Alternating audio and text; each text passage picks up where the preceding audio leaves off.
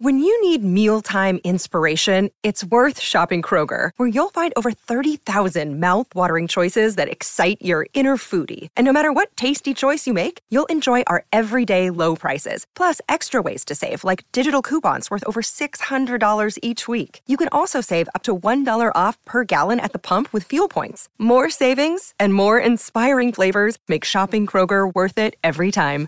Kroger, fresh for everyone. Fuel restrictions apply.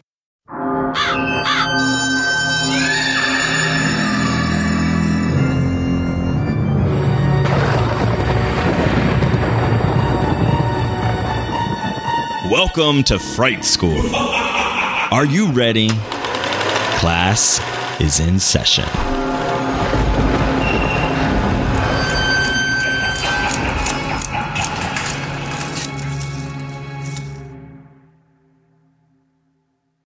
Welcome back to Fright School. Hello, Joe. Hello, Joshua. Happy New Queer. Happy New Queer. We're still celebrating the new year. Everyone, if you saw our last or listened to our last episode, we celebrated 2023. So now we're actually getting into the content that that we're we're doing. In yeah to talk about uh, a movie. We're doing our we're kicking off our it doesn't work as well for january. Sawuary? That doesn't sound as good.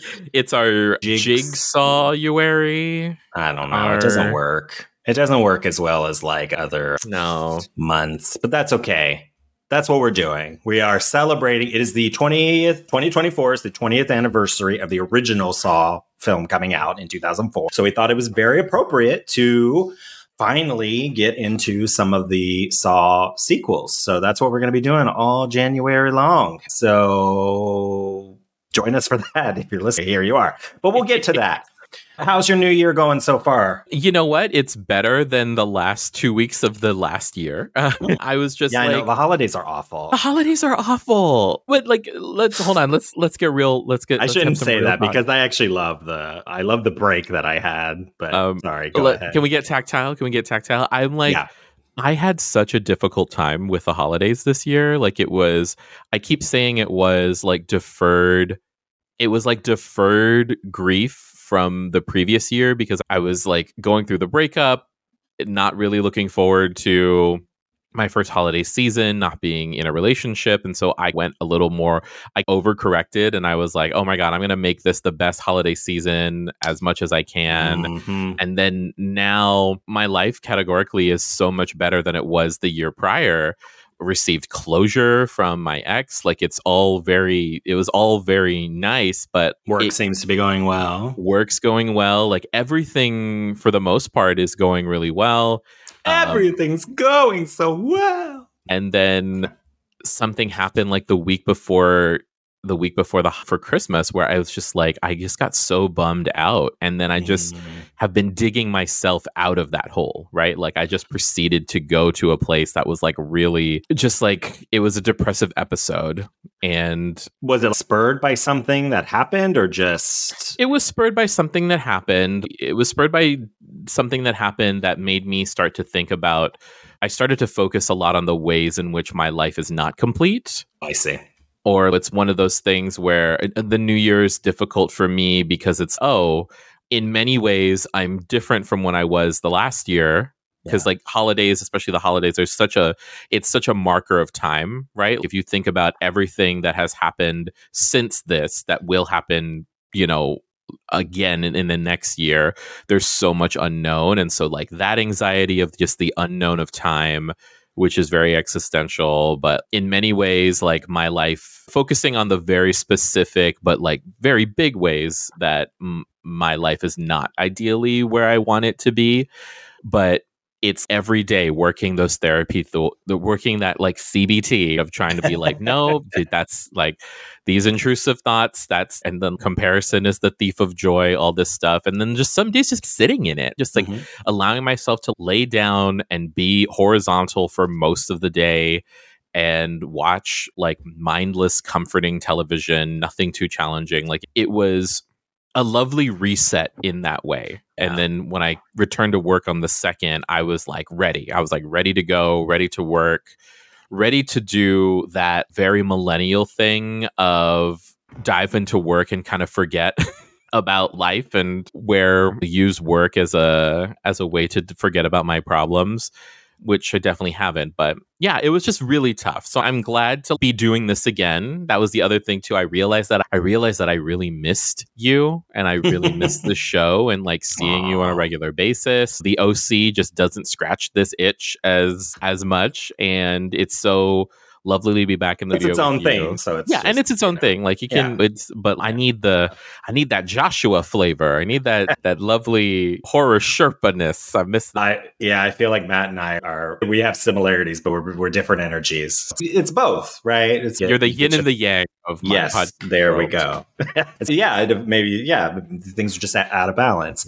Although you said something interesting that I think that it's been something that I've been learning about, not learning about. I know this about people is that we avoid pain at all costs. Mm-hmm. Pain, sadness, you know, negative feelings, right? It's such a bad thing to have a negative feeling. It's such a bad thing to be in like a sad space in our culture.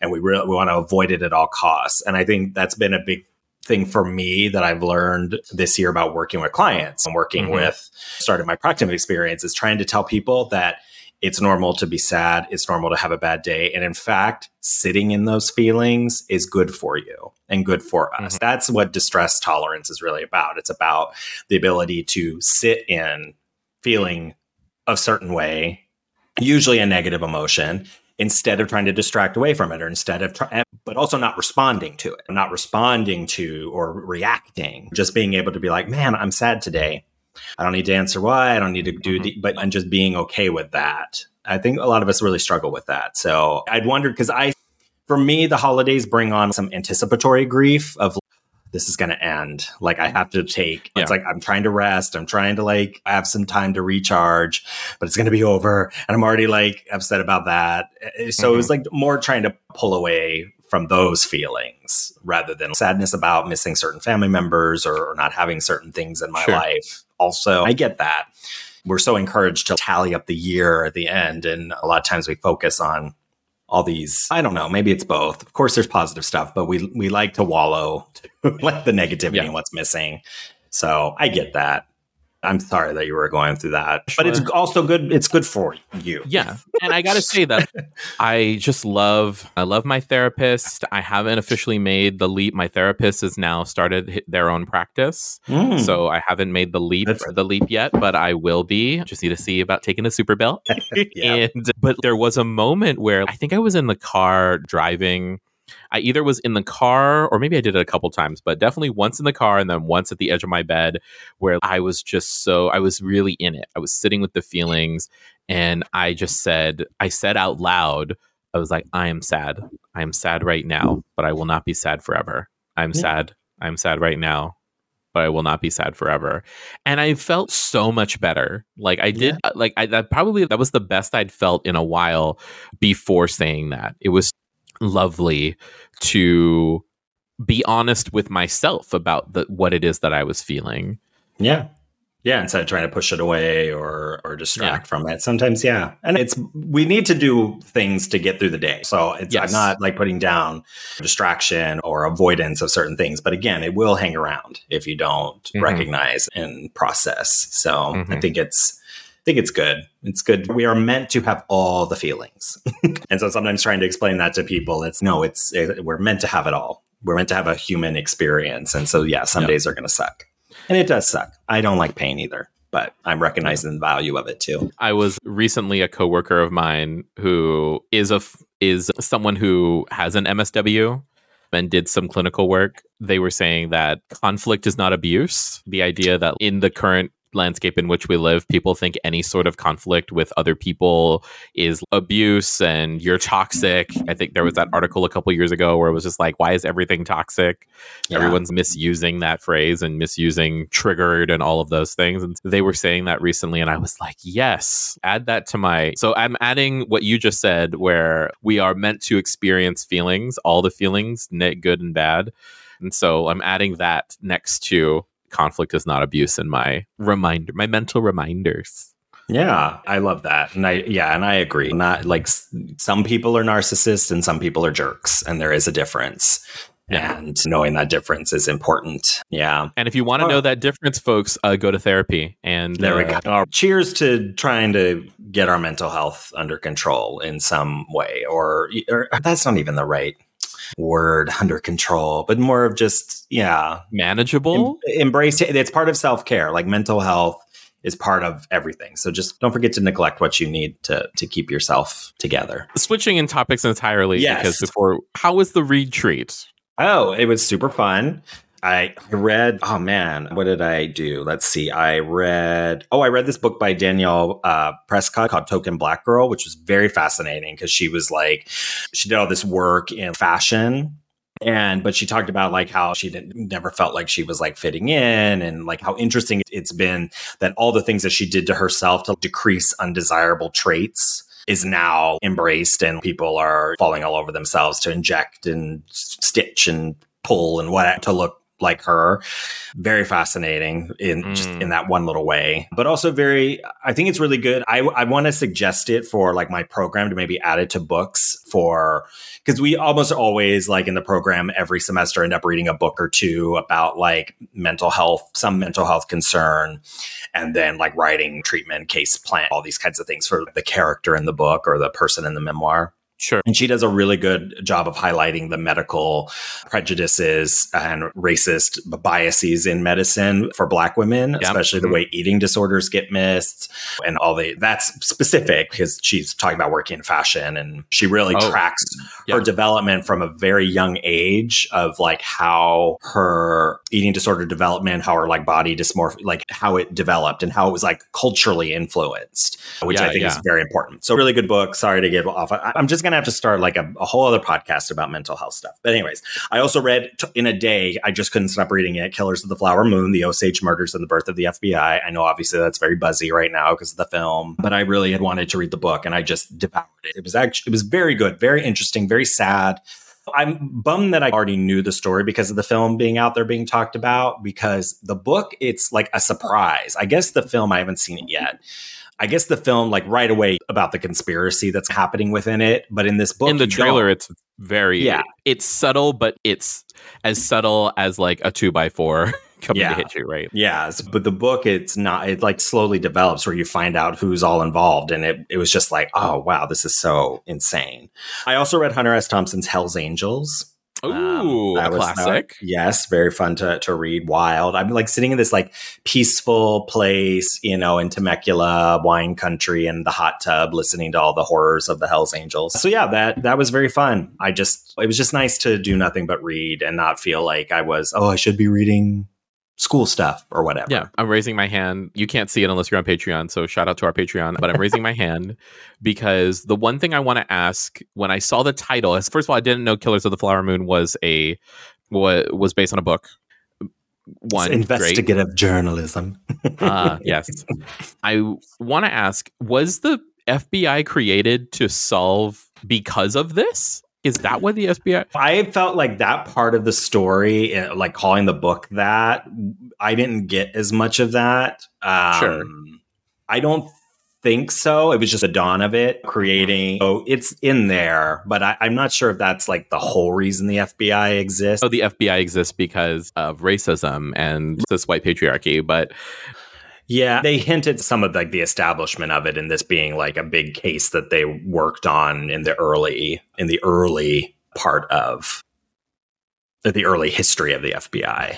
So, but I didn't really get as much of that part of it. It was really for me. I was just really invested in the stories of these people, uh, of the Osage, and just all the the horror that.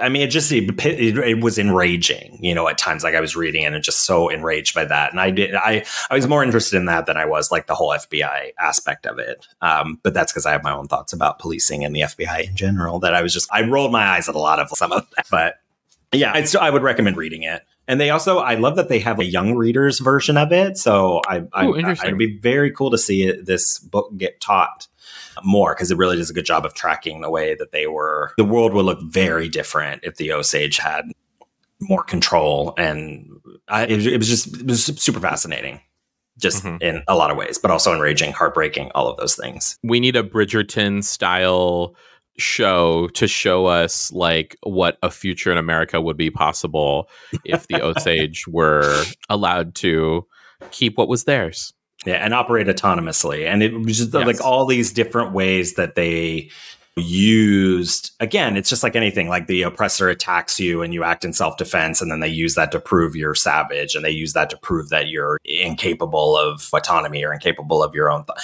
so it really does a good job of laying the foundations of some of the things that we believe about indigenous uh, tribal peoples here like how how that was built up. And it was really interesting for them to show the hypocrisy of it because it's like they'd say mm-hmm. oh they're buying cars or they're doing this. And they're like yeah and right over there is some white dude who built this huge 170 some room mansion with all the latest doodads and then just abandoned it to go spend millions of dollars to build another one without ever really living in that. You know what I mean? So it did a good Yeah. job of showing this like real hypocrisy, which again, we know, we see that all the time, right? Hmm. But they just, I don't know, overall, it was a good read. I still would like to read. I know there's some other books recommended. You always see that come out, right? If you like Killers of the Flower Moon, read Yeah. this instead or as well to get like another perspective. But I think they did a good job of balancing. Anyways, um, I know at the beginning of last year, you had said you were going to try to read a book a month in 2023. Did that happen? Did you actually? No, Oh, okay. I read one book. I read the Okay. one book that I read, okay. and I sincerely tried. Though I made it like a quarter of the way through a romance novel, a gay romance novel called Teacher of the Year. Hmm. And I got there, I made it through, but I didn't make a dent because it's all exposition. There's no romance yet. Which is interesting because this book is on a lot of book talk, especially gay book talk, bookstagram lists as being one of the one of the better romance novels to- have come out in 2023, but also one that is very spicy erotic. And for me, it's just okay. We it's not in the first three four chapters. So it make they really make you want to work for it, which fine. I'm all about a slow burn. So I'll I'll try to pick that up.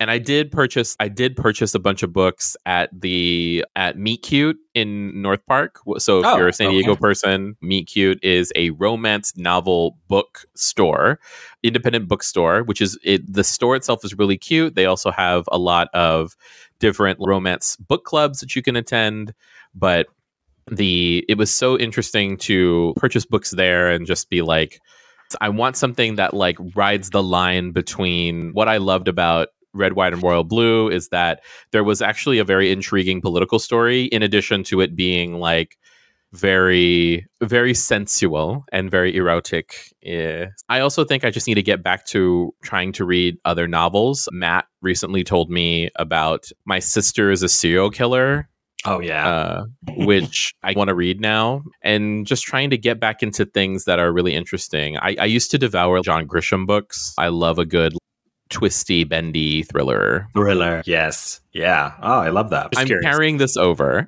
okay. from last So year. you you want to read a book a month? All right. Yeah, I set my because I don't go for huge, especially right now because of like my school reading. I don't count in my like reading challenge stuff. Of like, course for not, the yeah. year. Even though it's geez, I read so much more than I give myself credit for.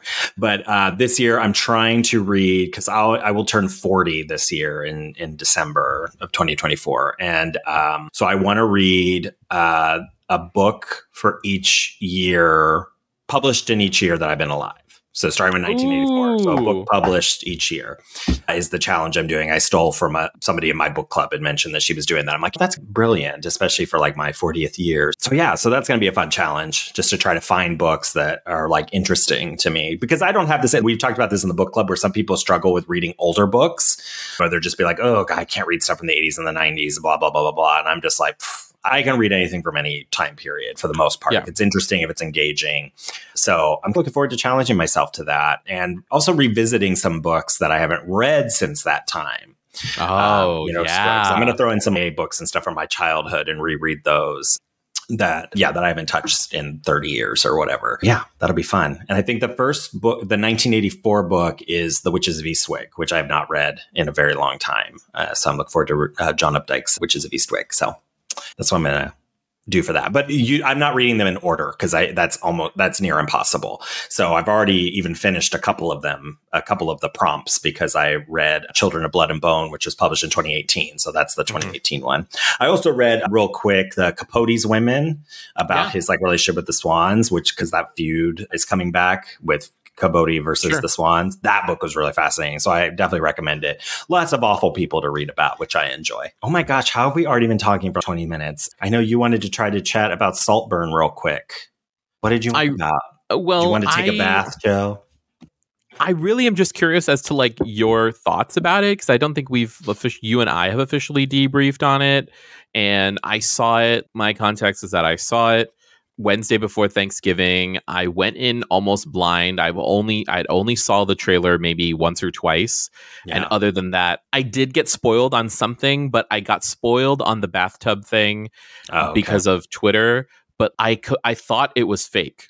Like mm, it's a spoiler okay. alert, and some sometimes people say spoiler alert and then it's not real. I thought it was legit fake, and so when I saw it in front of me, it was in a, in a crowded theater. That was the other thing. It was like it was a very it was a smaller theater, but it was packed, and to see it like on the big screen in front of me was just I felt very vulnerable.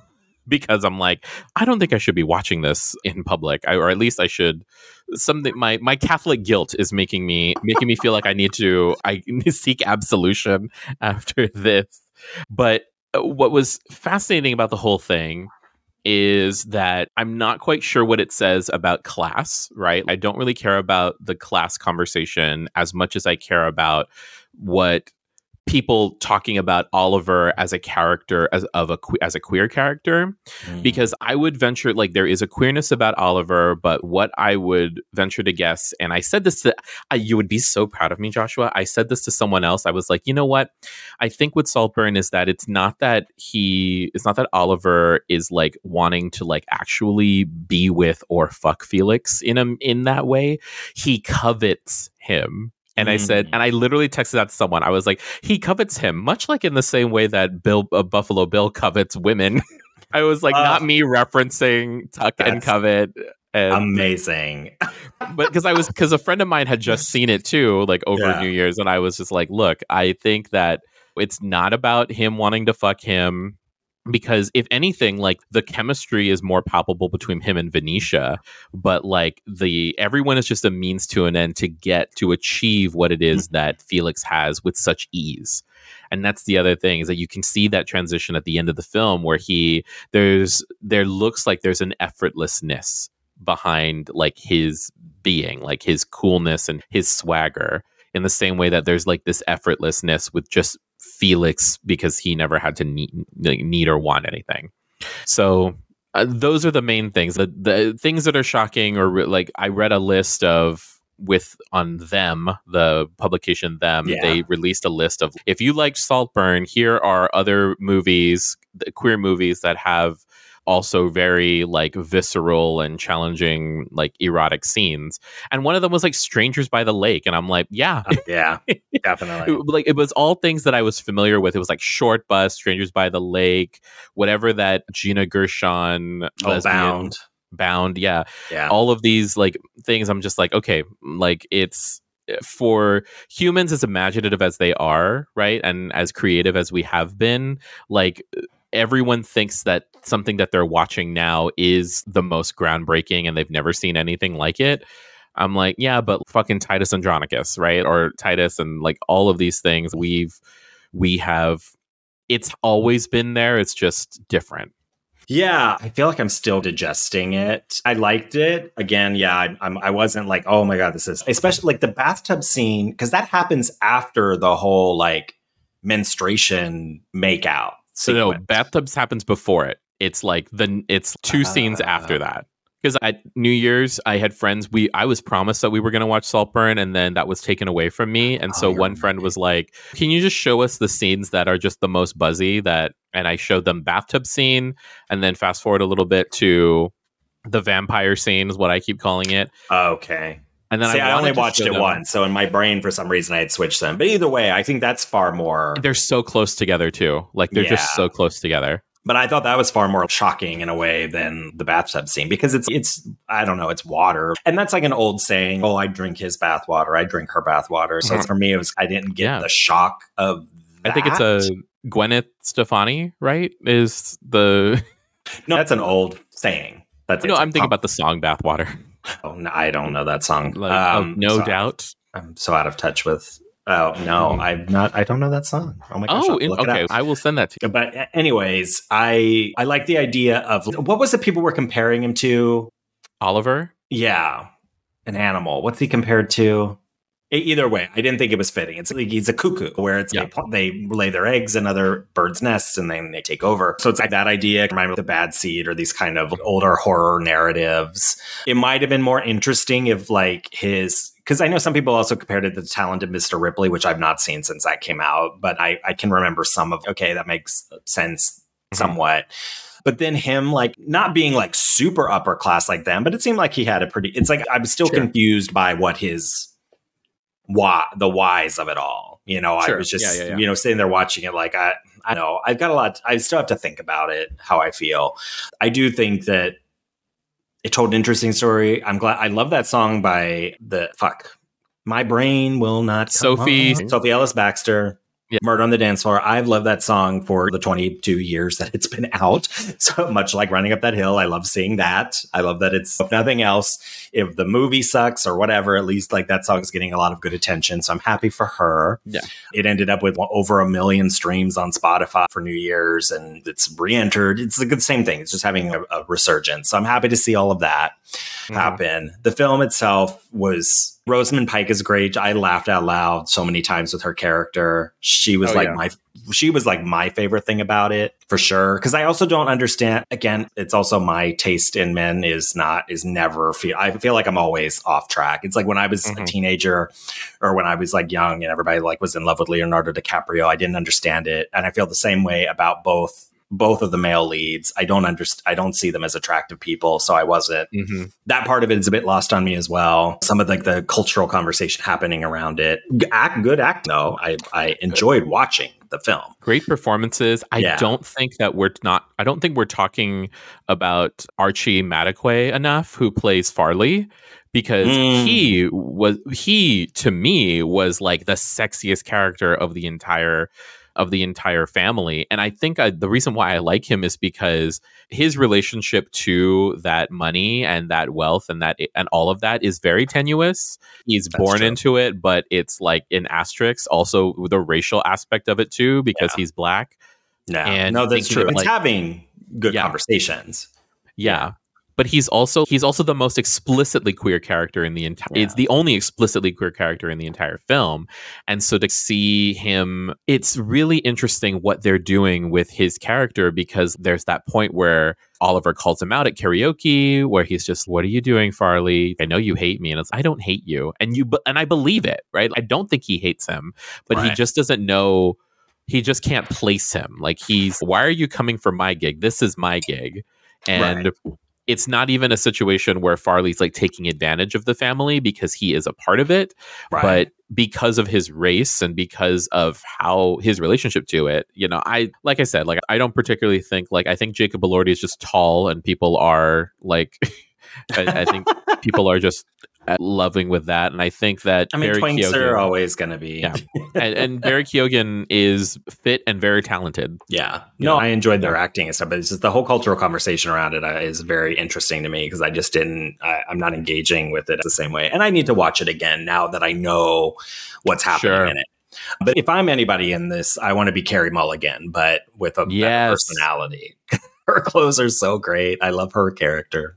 Poor dear Pamela. Um, all right, we've fooled around long enough. Let's. We're gonna take a quick break, and we'll be back to kick off our Saw-a-thon with Saw Two. Hey, everybody, I'm Chris Fafalius, and I'm the producer of Krista Makes a Podcast and the host of the One Hit Thunder podcast. And I'm Matt Kelly, host of Horror Movie Night and the producer slash the head of content for the Geekscape Podcasting Network. Between the two of us, we have, believe it or not, 25 years of podcasting experience, and we want to help you start your own podcast. We know podcasting and we want to share that knowledge with you. So, whether you're new to podcasting or you want some feedback on your currently active podcast, we want to help. Or perhaps you're just overwhelmed with all of the editing work. Well, we can help you with that also. You can check out our website at weknowpodcasting.com for more information. We're excited to help your podcasting dreams become a reality. Hey, everybody, I'm Chris Fafalius, and I'm the producer of Krista Makes a Podcast and the host of the One Hit Thunder podcast. And I'm Matt Kelly, host of Horror Movie Night and the producer slash the head of content for the Geekscape Podcasting Network. Between the two of us, we have, believe it or not, 25 years of podcasting experience, and we want to help you start your own podcast. We know podcasting and we want to share that knowledge with you. So, whether you're new to podcasting or you want some feedback on your currently active podcast, we want to help. Or perhaps you're just overwhelmed with all of the editing work. Well, we can help you with that also. You can check out our website at weknowpodcasting.com for more information. We're excited to help your podcasting dreams become a reality.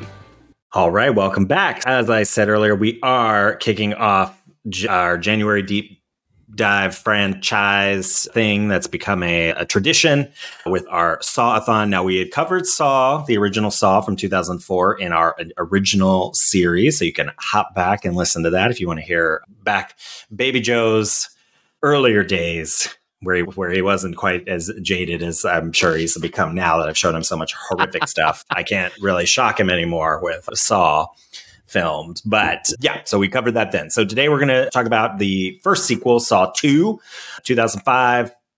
It's the first of four films in the franchise directed by Darren Lynn Bousman because he did two, three, and four, and then came back to direct Spiral, written by Leigh Whannell and Darren. Mm-hmm. Leigh obviously mm-hmm. was in the original as Adam. It's his thing. Anyways, let's see who do we got. We got Donnie Wahlberg. Awesome. Got a Wahlberg in the cast.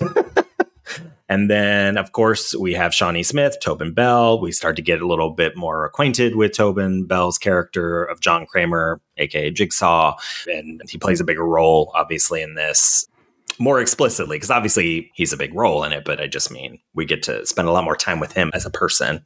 Yeah. Um, it's about a uh, abandoned house somewhere with a whole bunch mm-hmm. of other folks and to play another fun game yes. of chainsaws and what is it? It's like sarin gas. is that what it is? Of, just lots of torture or some. It's some kind of I don't remember now. God, we just watched when it, they said anyway. you remember what happened in Tokyo. I was like, right. damn, that was a really dated. I hate to say it this way, but that was a really dated terrorist attack. There you go. There's something that kind of informs. Yeah. so let's start as always with what were your thoughts about finally seeing the sequel to a movie we watched eight years ago. if I had watched this movie before I did my first escape room, I would never do an escape room because basically like that. It was basically the whole. I was like, whoever invented the escape room was like, you know, what if it was Saw 2, but no one died and you could get hints and actually survive? What if it was that? And, and that's what I think was so interesting about it. Also, like really cool to see Jigsaw perform on a larger scale, right? Because everything took right. place in that one room and flashbacks in Saw 1. And so with 2 to have it be an entire house. And yeah. talk about you have what, 2 hours, right, to find basically a needle in the haystack, all the different things. And just the despair that I felt when that safe closed and it was like never to be opened again. I'm like oh, damn it. So good. Uh, oh, and so good in the manipulation of it, too. So just, it was a very good. I had a really fun time watching it, but it was also. That makes me happy still very challenging. I don't know. I'm loving the saw again. I think that with these films, I'm in the in my development as a horror fan. I'm right where I'm supposed to be with these films because I don't. I know it's like very far out of the realm of possibility for me. They're just fun traps and like the kills, and you're always gonna like the and the morality is also really clear right? It's not ambiguous what the morality is. Like he told you it. Jigsaw bring it to you every ball. I don't know. he upfront with you, right? He keep it 100 as they say. Like he keeps it you're fucking up, your life is awful and you're what you're wasting your life. let's try to give this i'm trying to give you a gift you just need to be willing enough to try to survive and i love the simplicity of staying on message Yeah. I love so from this is Sawtooth Horror Junkies Guilty Pleasure by Zachary D O I R O N. He talks about they talk about Jigsaw's God complex. And Mhm. so I love this. Throughout the franchise, it's no secret that Saw borrows a lot from Christian mythology, and Jigsaw clearly has a God complex where he perceives himself as having extra privilege, inflated personal abilities. He much, and this is comparing him to the biblical story of Job. Job, by putting these people's lives on the line, he believes that they will find a new love for their life. This is eerily similar to Job, where God has taken everything away from him in hopes that he will not give up his faith in him. In his own twisted way, Jigsaw recreates this infamous biblical story to horrific proportions. And obviously, in this film, we start to see the I, what I think are like the bigger themes Mhm. of the Saw franchise as a whole, because again, we have a parental relationship being centered with Detective Matthews' son. What is his name? Daniel. Daniel Matthews. So Eric and Daniel, they're like contentious. So Jigsaw has taken this detective who's, who's corrupt, right? And taking his son, put him in a building full of people that his father has uh, been involved somehow in their prosecution, right? And tells him his son's going to be fine, right? Exactly, and tells him his son will be fine if he plays by the rules, right?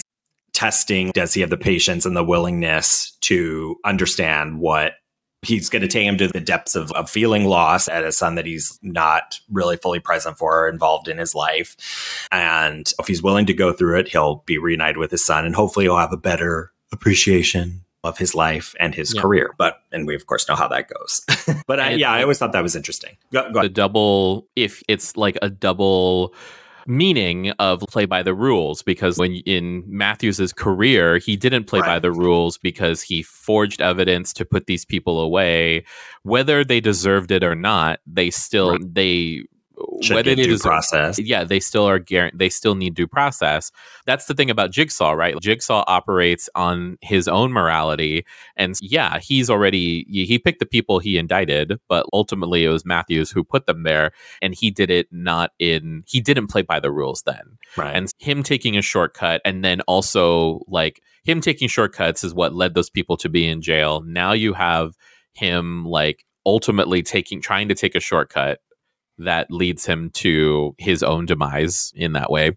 It's really interesting the layers right? Yeah. and like jigsaw also is it's like a tricky leprechaun. Like it's very like you have to be like a genie almost. Like you have to be really specific about what it is that you tell him because like he's saying something that's very specific to you. Like we'll see that in 3 where we'll see that in 3 where he's talking to Lynn but he's talking to Amanda like this one is just like you just need to play the game and the game is just sit here and talk to me Yeah, it's yeah, I like that analysis of kind of the again, not that's new in horror, right? These kind of Christian Judeo Sure. sort of morality tales that can get wrapped up, but it's interesting to think of Jigsaw that way.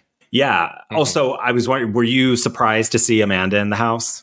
No, because I knew that was probably going to happen because I saw X. Oh, okay. I and was- I wasn't I wasn't surprised, but I also was like still riveted because I want to know how we get there.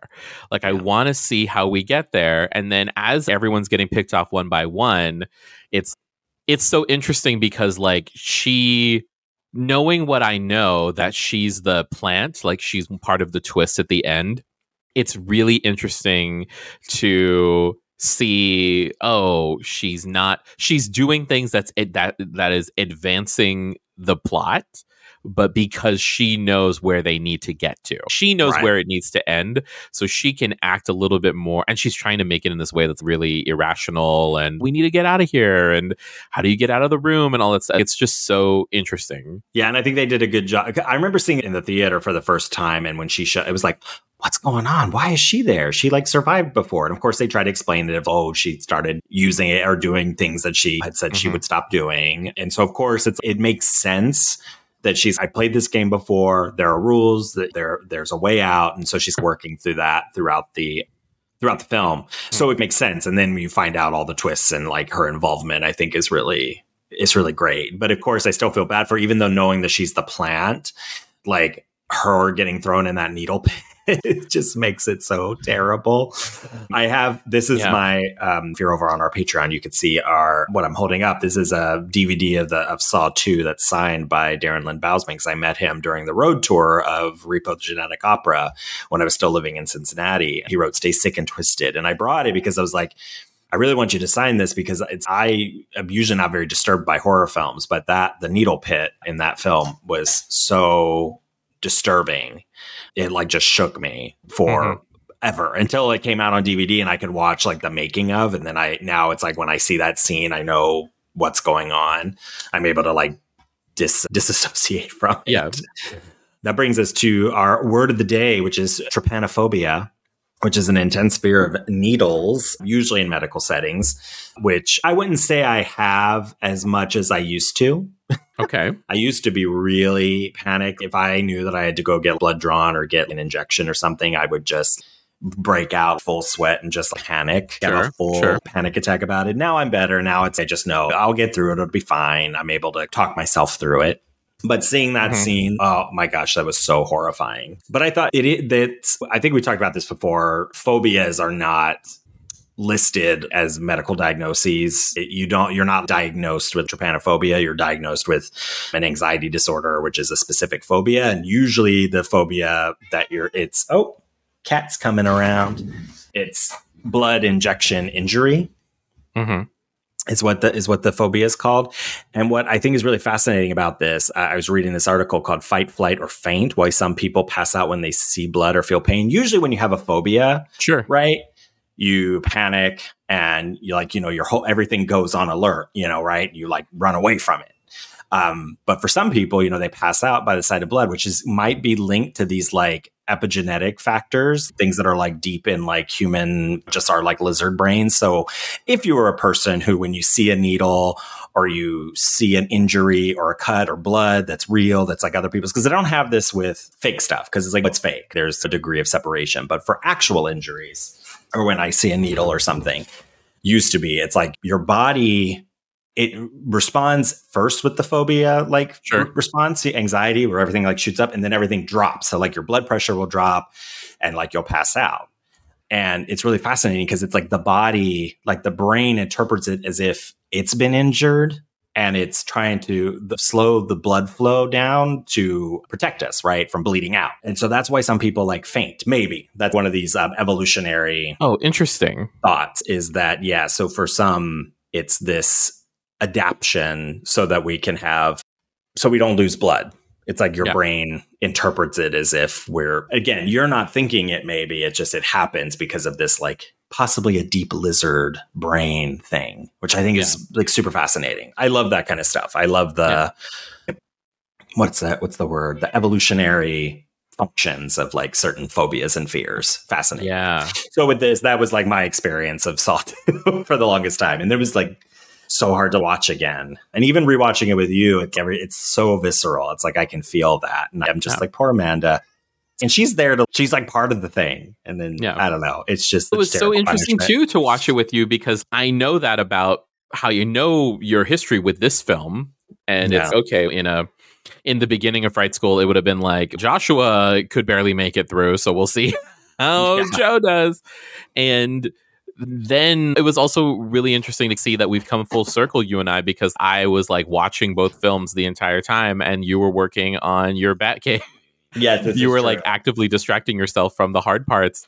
Yeah. But no, I like- I like looked because it is good Yeah. to challenge myself, but it yeah, it's freaky. Oh my gosh. Yeah. What are these guys- Can I ask what? Can I ask if there's like other, like maybe one or two other films that have either films that we haven't done or have done that affected you in the same way as this, as the needle pit scene? Not in that. I mean, that always comes up immediately. That was such a I um strong memory. and that's really like hard to top because it's such a real thing for me. Like ever since I was a kid, it's like when I was like a baby or when you're going early days as a toddler to go to the Sure. doctors and I would just fight and kick and do everything bite. I was not a good patient for that. So there's Mm. something clearly if we're if we subscribe to this evolutionary developmental theory of phobias, somewhere in my past, the my this trunk of DNA that that inhabits me, this ancestral tree. My people had a very serious threat of spiders because I also have a very irrational fear of spiders. Same. And and yeah, obviously some kind of blood injury that just lives in me because it's like I've never had like, I've never been bitten by a spider because that's that I guess that's another thing. Like there are some for a long time arachnophobia was like that until I realized like it's it's a comedy. I got a better developmental sense of what the movie was doing and the ridiculousness of it, so it doesn't I don't respond the same way. But for Yeah. a long time, I, I it was hard to watch that and like Kingdom of the Spiders would just keep me up all night. Or I, I and I do have nightmares occasionally about spiders. That's um, those are not fun. But it's like I've never had a bad experience, knock on wood, with a spider, and I've never. Um, but needles is different. I do have like memories of like nurses like grabbing and hold, trying to inject you. So Yeah. I guess it doesn't even have to be an ancestor, but I'm because it's pervasive. You have giant a giant spider on your house. No, it's true. I'm into like confronting it a, a bit to Yeah. some degree. And I think a lot of spiders are very beautiful. They're very interesting creatures and like what they do. I just don't really want them in the house. you No. know? And I even still try to capture them and take them outside. You Sure. know? I try to be kind to spiders. I let other people be kind to them either too. Did I tell Yeah. you that I was once hypnotized for to try to help with my fear of spiders? Oh, no. Fascinating. Yeah. I was Did it help? hypnotized. It, helped. It actually helped. It hasn't, I guess the side effects it has it was not long lasting. Like I could probably use another session, but it really helped. It was also the first time I'd ever been hypnotized and I felt like I was a I felt like the whole process took maybe 10 minutes and the my friend who did it, he was like, "You've been out for." It was also the most refreshed that I had been. It was someone that we know. I'll tell you offline, but it, Huh. it was really interesting. Cool. Yeah, that's that's fascinating. I've never thought about being like hypnotized. As I'm intell- I intellectualize enough that it's like I can separate out. Sure. And again, there's a whole like evolutionary theory about the fear of spiders. I'm trying to think. I don't like movies where people like burn to death. This movie also has that's a really hor- Yeah. horrible scene too, where he's where Obi's in the in like the it almost looks like a crematorium kind of thing. I had mm-hmm. read that originally the house was supposed to be a funeral home of some sort with that, that whole thing, but maybe that was an abandoned concept. So they made the I don't know what that was supposed to be part of a boiler or heating system. I don't know, whatever. Point is, that's horrible. I don't like that. There's another Saw film later on where somebody's ha- is burned, and that's I don't like those kinds of deaths either. That Sure. taps into a very real fear. I definitely would rather freeze to death. I think. Burn to death, but I'd rather not do any of those things, right? I would, yeah, I would rather live. But yeah, I think that's those are the big those are the big things. Yeah. Anytime if anybody asks me, oh, okay, what's the word? I'm like, oh, yeah, Saw Two, Needle Pit. That is it's uh, it, it hits at a few things. It's not only the needle aspect of it that's horrible when you're like thinking about being in it and like sticking your hands and you getting stuck when she crawls out of it and they're all sticking out of her, awful. But it's and also she's a filthy. junkie. She's a junkie, so Yeah. there's all of that going into. Yeah, but it's also just the pit itself is gross. It's like they did everything they could to make it look like a filthy, disgust. It's just like germaphobe nightmare of a pit. So Yeah. there's just like a lot going on in it that's really disturbing to me. And thinking about being Yeah. like cut with some rusty old needle is horrible. Horrible.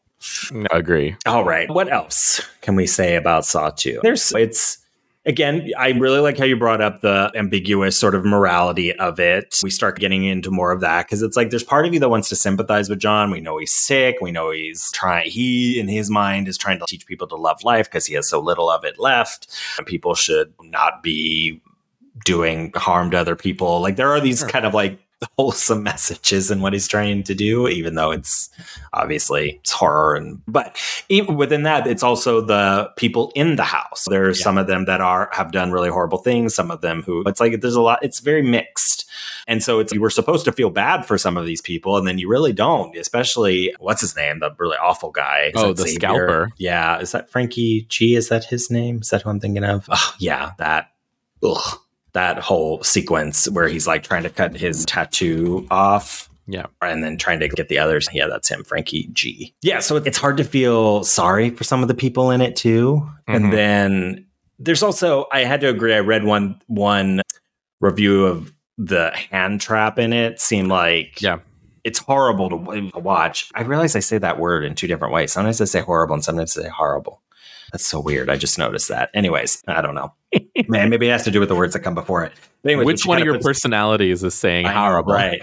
I don't know. It's horrible. But yeah, it's like couldn't you push? It's like you could push it open with one hand and hold it open, and then your other hand could go in. So it, it seemed like an obvious trap not to get stuck in, which I don't know. I, I was maybe. Would you know that? I thought that was an interesting. Yeah, because also like, why would if you knew one hand Yeah. was stuck, why would you then put your other hand in? Just that trap is dumb. But again, she's very sick. They're wandering around this house. Their brains aren't Yeah. functioning properly. So maybe it's not a kind criticism. But I was like, yeah, that's the one that it's gross thinking about digging into her hands and dying that way is just awful. But it's also a really dumb. Well, this hand is caught. You don't put the other. Yeah. wrist sit, wrist slitting stuff is worse yeah. than like throat slitting stuff, right? Yeah. Like I I'll Yeah, watch a throat I slit any day, but I cannot watch a wrist slit like I can. Wrist slit? I love Yes, a wristlet. wrist slit. Oh, the other thing I do like about this is it starts to introduce because in the first movie it's like happening in real time. Yeah. I mhm, love like the twist of this too is that it's, it's already over, so it's it's almost mhm. like reality TV. They're watching Yeah. these events unfold, but it turns out they already happened.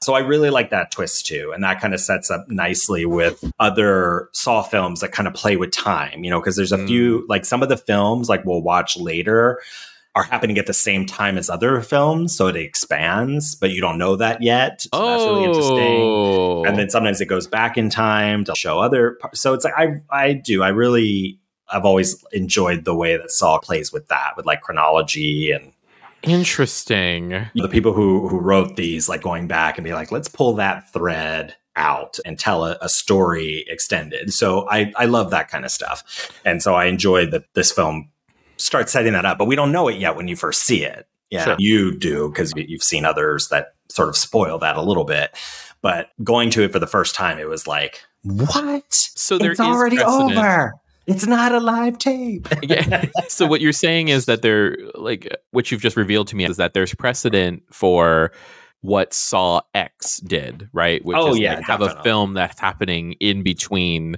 other films. So there's precedent for playing with the temporal, like, of Yes. where we are.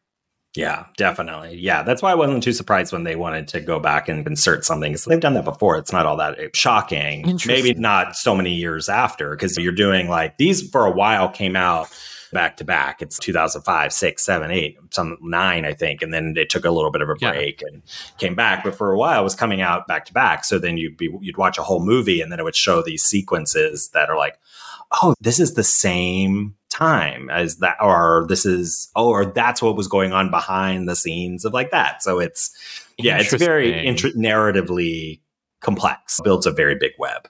By the time it ended the first time, it was, ooh, that is quite a story we put together here. So this kicks off that. Yeah. So that's another one of the things that I do enjoy about this is setting up what's to come and does a really nice job of fleshing out John a little bit more. The reveal that, you know, Amanda's in on the whole thing. She's become like an Mhm. apprentice, Padawan, disciple, whatever word you want to use to, to Jigsaw. And then Helper. that, and then we'll see that further developed in Saw 3 next week. Um, helper, exactly. Um, Padawan, disciple, helper. yeah, all those things. yeah, so I, I just it does a nice job of, of setting those things up. I don't think overall because I don't know. I have mixed feelings about Johnny Wahlberg. There's definitely stuff to like not like about this review wise, but as a as a piece as as a sequel, I don't think it's um, I don't think it's terrible. I think it does a great job of setting up Yeah. what the franchise would become and exploring some bigger themes. Yeah, it's Saw one stands on its own and could be its own thing. Saw Yeah. two just it does a good job, which most sophomore movies in a franchise fail at, is that it elevates it, not elevates, but it it takes the theme of it and just blows it up a little bit more and makes the world bigger. And that's what like Scream 2 did Yeah. really successfully. So that's what like this one does successfully too. So I'm very, it, did it prepare me for Saw 3? No. You'll have to listen to our next episode to hear my thoughts on that. But like, it was nice to start establishing some norms.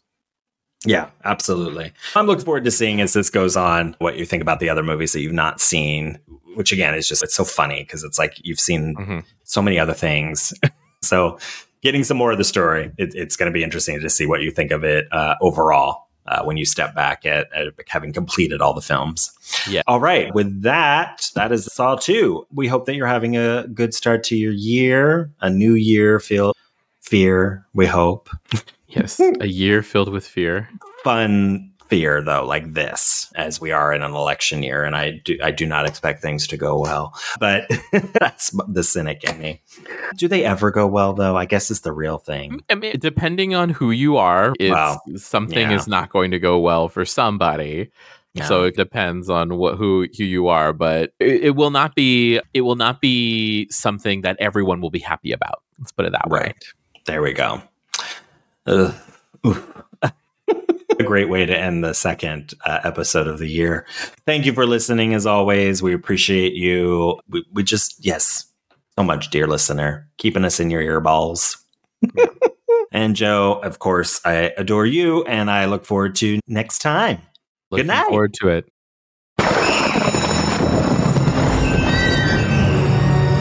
Fright School is produced by Joshua Napier and Joe Farron. Our intro was edited by Davy Boy Productions. Our logo was designed by Jamie Channel Guzman. Episodes are edited and engineered by Joe Farron. Fright School is produced in terrifyingly beautiful San Diego, California.